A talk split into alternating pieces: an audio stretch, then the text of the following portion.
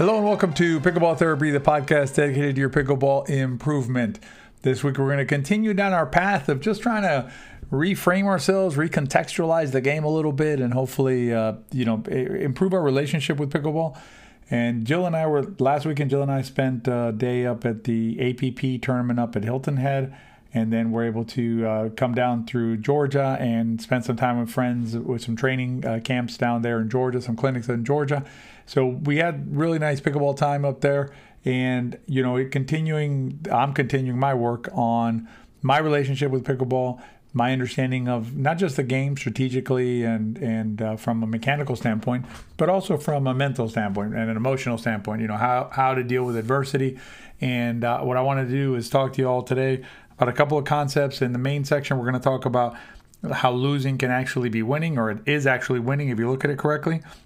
And then in the riff, we're going to talk about what it means to compete out on the courts and how to frame that out. So if you're into that this week, stay tuned for the podcast. You'd like to help your friend or family member learn how to play pickleball. But how? Now it's easy. Pick up a copy of Play Pickleball, a Beginner's Guide. It's the most complete guide to playing pickleball. Available as a digital download or in hard copy at In2Pickle.com or at Amazon. Let's keep growing the sport. Every single one of us who plays pickleball wants to win when we step out on the court. I mean, it is a game that we play where there is scoring involved, and where we track the score, right? So basically, I score a point or you score a point, and so on and so forth till we get to usually it's 11, right? The magic number of 11. And then we call it a game, and either you have 11 first or I have 11 first, and that dictates who won that game. But, there are a couple of different ways of looking at this that I wanted to broach in today's podcast, this week's podcast. What I wanted to talk about first was, how the importance that we give to the score, right? The score in pickleball really at the end of the day is just a number, right? So, at some point during a game, you'll have 5 and I'll have 4, or you'll have, 3 and I'll have 7 or whatever. So, these are just numbers, right? So we'll just have these numbers that we keep track of. And, every time you engage in a series of events that you get rewarded with a point, then your point goes up, and same for me, right? But I think when we get so wound up in this number, right, and how important this number is to us as basically defining us, sometimes as players and sometimes even as persons, that can be pretty destructive if you're doing that. So, what I suggest you do on the scoring is maybe reevaluate the score, not reevaluate the score, but reevaluate your relationship with the score, how you think about the score. Yes, the score is relevant. Yes, the score is important in terms of tracking who's winning, or who ultimately wins the game, right? At the end, who got to 11 first. But does it change you as a player? Does it change you as a person? And I would suggest the answer is no. Let's take an example of, and you're going to hear me say this again at the end about, I'm going to set up some examples of different scenarios and challenge you to think about them, and hopefully help you reframe some of the somehow you view these things through those examples. So in one scenario, I'm going to put you out on the court, you and whatever partner you want, you pick, against let's just say Ben Johns and Simone Jardim. And if you don't know who they are, they're the two best pickleball players, male and female, in the world. So you're going to be playing against them. Unless something really weird happens, it is very likely that the end of that game will be 11-0 against you. In other words, you'll have 0, and Ben and Simone will have 11, and that'll be the game. So, does that change who you are as a player, how you play, how good, or things you need to work on, whatever? It doesn't. It doesn't change anything at all. It's just a set of numbers. Take the same thing on the other side. Take a game where you're playing, two 3-year-olds, right? You hand a couple 3-year-olds some paddles, put them on the pickleball court, and say, "Let's play." I would expect, again, barring something weird, that'll be 11-0 in favor of you. Maybe 11-1 if you miss a return or something, but 11 if they can even serve, right? But it's 11-0, right? Probably. Does that change anything? Does that, does the 11-0 in your favor there, or the 0-11 against you in the prior example, does that change anything? And I think the answer is pretty clear that it does not change anything. All it is, either you have 11 or they have 11 at the end of this period of time that we're on the court, and it does not change the the fundamental, not the fundamentals, but the basics of us as humans, of us as pickleball players, aren't changed because of the score being 11 or 11-0 or 0-11. We're the same person. We hit the shots the same way. Now, that's not to say you can't improve, right? That's not to say that you can't work to improve your game. That's more constructive, right? If you want to look at how you're playing and say, you know, I really could work on the depth of my serve. I really could work on my punch volley. I really, you know, those types of things. I could work on my movement around the court. That's constructive. That's something that you can say, okay, that's something that I have control over, something that I can do something about. Score is something that, again, it's just a number, and it's something that a lot of times, as in the examples I gave you, you may not have control over. If you're playing Ben and Simone, you probably don't have a lot of control over what the score is going to be. The score is going to be, you're going to have a 0 or at most a 1 at the end of that exchange, and there's not much you can do to at least in the short term, right? Maybe in the long term, if you really apply yourself and work hard at the game, and 2 years from now maybe you're battling with them. But for right now, for most of us, we're at 0 or 1 when we play those types of opponents. So looking at the score as our metric is a flawed system. So maybe consider, instead of looking at the score, looking at areas that make more sense for you to focus on when you are trying to decide, you know, what you need to do to improve as a pickleball player. If you want to have the most fun you've ever had on the pickleball court while at the same time learning the skills and strategies that you need to play your best pickleball, check out our VI Pickleball Camps. If you want to be notified of upcoming camps and also just want to stay in touch and know what's going on with VI Pickleball, make sure you subscribe to our mailing list at wearepickleball.com. Just go in there, give us your email address, and we in turn will tell you when our next camps are coming up. This much fun should be illegal. I actually didn't mean to go that far down the rabbit hole of the scoring, but it seemed like it was appropriate, so that's where we went with it.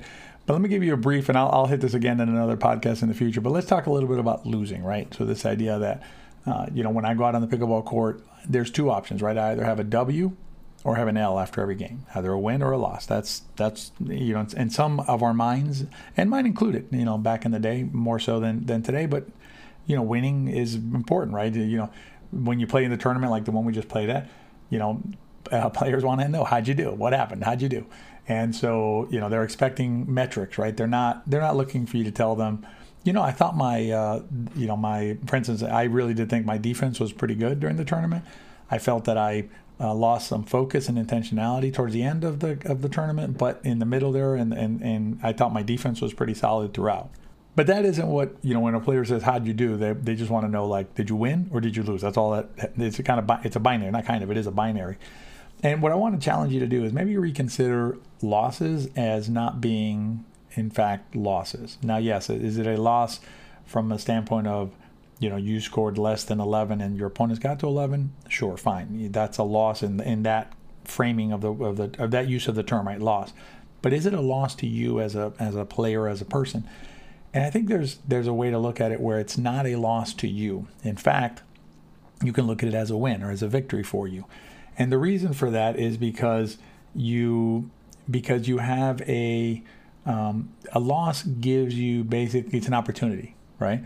So a loss gives you, it's a learning opportunity, right? Where you basically, you know, whenever you lose at a pickleball game or anything else in life, it's a learning moment for you where you get to see what it is that maybe you could do to improve your game, to up your game. And think of it this way: when you look at a player like a tennis player, right, like Roger Federer, you know, if not the greatest of all time, certainly in the conversation for top player of all time or greatest of all time. And if you think about it, the greatest gift that Roger Federer ever got, as a tennis player at least, was the emergence of Rafael Nadal. Because what a Rafael Nadal did was he basically forced Roger Federer to become the best version of himself that he could be, right? The best version of a tennis player that he could become. Because without Nadal, you know, Federer, I'm not saying that there weren't players out there that could challenge him sometimes, but the only player that really challenged Federer at his peak was Nadal. Nadal was the one that was basically coming around and pushing Federer around for some time and requiring Federer to look at his own game and up his own game. So when you look at yourself as a player, when you're playing an opponent that gets the best of you during a match, in terms of the score at least, so they score 11 before you get to 11, then, maybe look at that as not a negative, but look at it as a gift to you, because what that player has done is that player has shown you areas in your game that you can work on and then subsequently improve. And, if you get that when you're playing, and even though it's an L in the record books, I think it's a much more constructive way of looking at the event or the game that you participated in, and looking at the loss as in fact a win for you, allowing you to continue to grow and expand your knowledge of the game and become the best pickleball player that you can be. If we haven't gotten too metaphysical for you so far during the podcast, in the riff we'll be talking about how to define whether you competed the last time you played pickleball out on the courts. Stay tuned for the riff. So the verdict is in, and a paddle that CJ Johnson, myself, Tony Roig, and my wife Jill are all playing with is the new Icon paddle, a relatively new Icon paddle from Diadem Pickleball. We've actually been playing with this paddle for several months now, and we wanted to make sure it performed up to our expectations, and I gotta tell you, this is an awesome paddle. It has some of the best playability of any paddle that we've ever played with, and Jill's arm, that used to have to ice after she played, no longer needs icing. So it's an awesome paddle. If you want to read more about the paddle, I'll link to the full review down in the show notes. And if you use the code VI Pickleball at Diadem Pickleball, you'll get our discount. If you decide to give the Diadem Icon paddle a try, send me an email, Tony at wearepickleball.com, and let us know how it went. If you follow our podcast, that we're big fans of Coach Peter Scales' book, Mental and Emotional Training, Compete, Learn, Honor. If you want to hear those episodes, they started episode 9, so go back and check those out. They're really good episodes. I'll put a link down below where you can get a copy of Coach Pete's book. It'll really change your relationship with the game, at least has the potential to do so if you read it with an open mind and just kind of get into it. But one of the concepts that that Coach Pete talks about is competing, right? So it's compete, learn, honor. And competing is an important part of an important metric, I should say, for how you gauge your performance on the pickleball court. It's not winning and losing like we talked about earlier. So it's not, the W or the L or the score. What matters is, were you out there and were you competing? And what I want to talk a little bit about today is, what do we mean when we say, did you compete? Or when we ask the question, did you compete out on the pickleball court today? And I think sometimes the trap that we fall into there is that we look at it as, did I play the best pickleball I can possibly play under any circumstances at any time today? If that's the question you're asking yourself, there's going to be many, many times that that the answer is going to be no, I did not. But really, I want to challenge you a little bit on is that the right question, right? Is the right question, did I play the best pickleball possible under any circumstances that I've ever played in my life? Basically like the highest bar you could ever set for yourself. And are you supposed to meet that bar every time you go out to play? I think that's just, you're setting yourself up for failure there. A better question, I believe, that you might want to ask yourself is, did I compete as hard as I could given where I am today, given the place that I'm at today? We're going to have we're going to come into pickleball situations or pickleball opportunities at different places in our lives, right? Sometimes it'll be, a particularly stressful day with family or work or whatever is going on in your life. That's going to distract you and detract from your pickleball play. It could also be an injury, right? You could be, you could have your knee bothering you, your arm bothering you, something like that. It's difficult to expect that you're going to perform at your best ever, right? If you have some sort of physical limitation at the moment. Another example is if you haven't played or drilled or done anything in a while, it's unrealistic to expect that you're going to all of a sudden show up to the pickleball court and play at maximum, at your absolute best, under any circumstances if you haven't played for a while. So maybe instead of comparing your play to the highest possible bar that you could ever play under any circumstances ever in your life, maybe place the bar a little more realistically based on where you are that day, what's going on, and as long as you went out there and you did the best that you could, and that includes ebbs and flows, by the way. You're not going to always be, spot on every single rally during the day. Accept that we're human and give yourself some leeway there. And as long as you compete it within those parameters, then I think You've done what you set out to do, and you should, no reason to hold your head or let your head sag if you, in fact, have some losses that day. And frankly, even if you have some wins that day, the question is, did I compete? Did I leave it all out on the court as best I could that day? So I hope that helps you, reframe maybe some of your metrics when you're out there playing and have a healthier relationship with the game.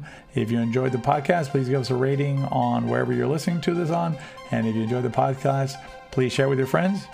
If you enjoyed it, they probably will too. We'll see you next week.